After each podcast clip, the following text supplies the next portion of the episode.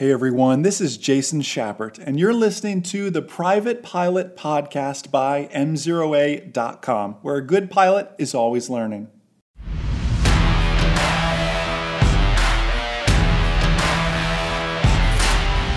What makes the perfect flight lesson?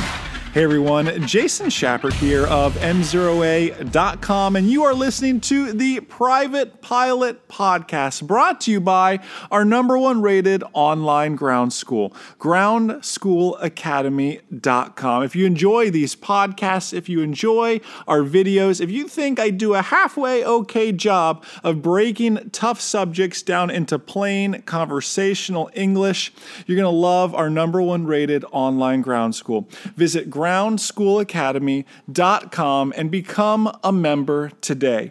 So what do I believe, in my professional opinion, makes a perfect flight lesson? Some people will tell you, Jason, there is no such thing as a perfect flight lesson, but I beg to differ with that. I think that perfect flight lesson is out there. Some of you who are active in your training, maybe you've experienced what I'm about to explain to you. But let me share with you first some variables that you have to have in order to make that perfect flight lesson. And the first is a pre-flight brief. This is something I do with every student. Every student, before we fly, knows what to expect. It could be a quick conversation days before the flight. Hey, we're going to do this, this, and this, so be ready for it. It could be a more formal sit-down lesson of, hey, we're going to do this, this, and this is how I expect you to do it. But you can't go into your perfect flight lesson unprepared. Or in your case, maybe you wanted to be prepared, but you had no idea what to expect. We could go up and do slow flight, steep turns, and stalls.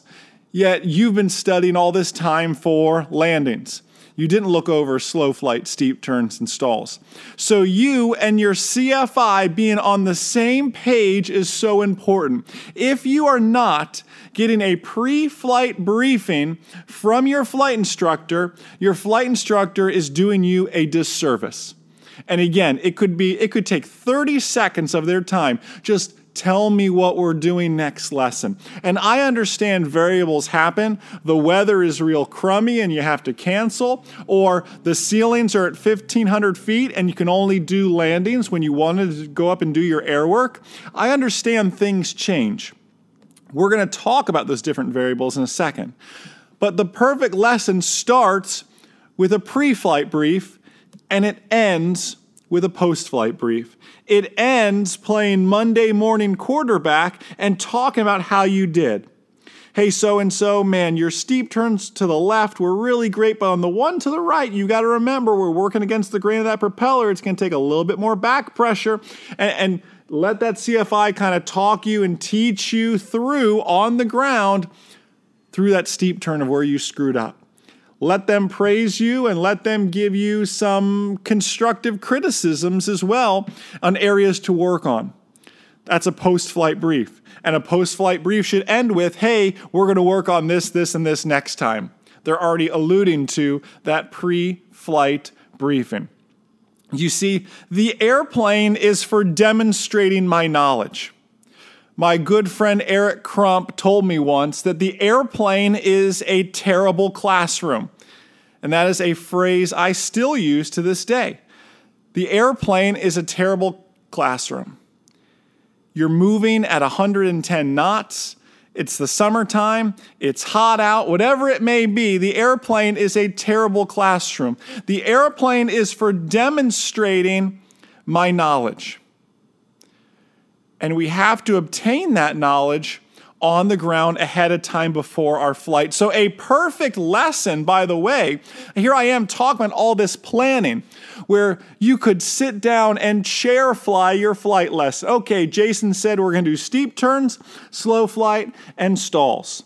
Great. And you sit in your big, comfy, lazy boy chair and you chair fly that and you visualize your steep turns, you visualize your slow flight. You're even moving your hands like you're pulling out the carb heat, putting the flaps in for slow flight in the dirtier landing configuration. You've got everything just chair flown and you've got this perfect flight lesson in your head. But a perfect flight lesson or any flight lesson never goes as planned, does it? There's always variables. There's other variables like this traffic that cuts you off. Or there's other variables like ATC gave you right traffic when in your mind you were planning for left traffic. And sometimes when we get thrown a slight curveball, we get all off course here, figuratively and literally sometimes. So how can we stay on course with that? Because there are going to be variables. ATC is going to do something different. There's going to be other traffic out there that's going to cut you off in the pattern. Or, you're doing your clearing turns and you spot them. You have to go somewhere else. There's going to be other variables. So a perfect flight lesson somewhat follows your plan. You accomplish the big picture objectives of steep turn, slow flight, and stalls. And then you handle the variables that are thrown at you, and they're going to pop up. But how can we better prepare? Because we can't totally prepare for every variable, every situation, but how can we better prepare for these variables that are ultimately going to be thrown at us? You've heard the phrase, stay ahead of your airplane. And it's one thing for me to say, well, you got to stay ahead of the airplane. And that's a common CFI.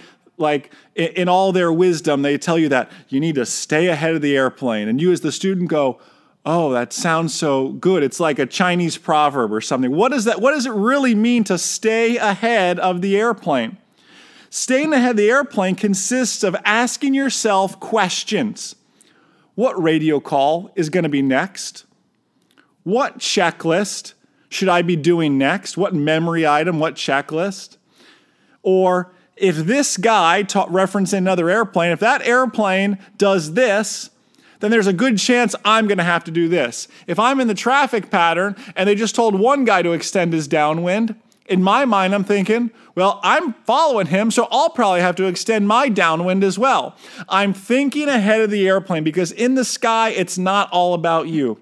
There's so many other variables. So when you hear the phrase staying ahead of your airplane, and they're very correct, you do. And it can be difficult when you're hurtling through the sky at 110 knots to stay ahead of that airplane, just a few seconds even. You can't afford to fall behind an airplane because it's going to continue forward whether you're ready for it or not. So thinking ahead, what radio call will I be making next? What checklist is next, or what memory item, or what action step needs to happen next?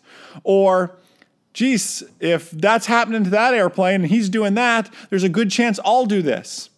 Other examples, you're on a 10-mile final and he has somebody else to report a 2-mile left base. You're going to be number 2 for landing. You need to be watching for that traffic. You better hope, he's a little bit faster than you, or you need to slow yourself on down, thinking ahead of that airplane. Looking at possible outcomes and figuring out which outcome you want and taking the desired action and then assessing those results. And if not, changing those action steps till you get the results you need. Now, we can't let this become a distraction. You do need to continue to fly the airplane. I told you to stay ahead of the airplane, but you still have to fly the airplane. I've seen students get analysis of thinking about their radio call. And they're thinking, and you can just see the wheels spinning, and they're practicing the radio call in their head, but their heading is all over the place. Their altitude is all over the place. Or they've been thinking about that radio call so long, they've already violated the airspace that they were trying to get cleared into in the first place. So yes, stay ahead of your airplane, but don't let it become a distraction to you.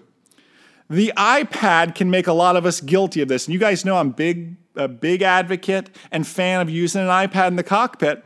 But an iPad can serve as that distraction. An iPad is meant to increase situational awareness, which should increase your ability to stay ahead of the airplane. However, if you're not familiar with that iPad app or the iPad in general, it then becomes a distraction and you fall further behind that airplane. And that iPad is doing the opposite of what it was originally meant to do, which is again why I emphasize learn everything you can on the ground via a ground school. Even learn your iPad and master the iPad. Chair fly your lessons that you learn what you're going to do from your pre-flight brief. Every little step you take is going to help you stay ahead of that airplane and think ahead of that airplane. Anyone who's flown with me can tell you, I'm thinking ahead to what frequency is next. I may be on with the approach controller. I'm 20 miles out from where I'm going and it has a control tower. I'm thinking the next frequency is probably going to be the tower. And I'm getting that frequency queued up. And then after I talk to tower, I'm getting the ground frequency queued up. And I'm just trying to stay a step ahead. Because if it's bumpy or the visibility is low and I'm getting bumped around here and he tells me to turn to 11 contact tower on 119.25, it's nice just to hit the flip-flop button rather than spinning those knobs trying to get to 119.25. I've had instances where the controller thought I was a local and just said, hey, 59 Quebec, contact Ocala Tower or contact this tower. And they're assuming you know that tower frequency. Now, that's rare, and usually when the controllers are very busy and too busy to even spit out a frequency at you. But it shows thinking ahead, always asking yourself what's next, and knowing the ultimate result that you want to get. Guys, I really hope you enjoyed this quick podcast on what makes the perfect flight lesson. My definition of that perfect flight lesson is the one you plan for, yet the one you excel at when all the variables are thrown at you. Nothing is more rewarding than knocking out your flight maneuvers successfully, but landing and going, man, I handled that complex radio call. Or man, I handled it when there was 5 other aircraft in the traffic pattern like a boss. That's what's important there. That's what a perfect flight lesson is. It's a lesson that stretches you, it's a lesson that makes you grow, and it's a lesson that helps you stay further ahead of that airplane. Guys, thank you so much for helping making the Private Pilot Podcast the top-rated podcast in the iTunes aviation category. We couldn't do it without you guys. Again, if you need a ground school, if you're looking for a ground school, GroundSchoolAcademy.com. Check it out. Become a member today. And most importantly, remember that a good pilot is always learning. Have a great day, guys. See ya.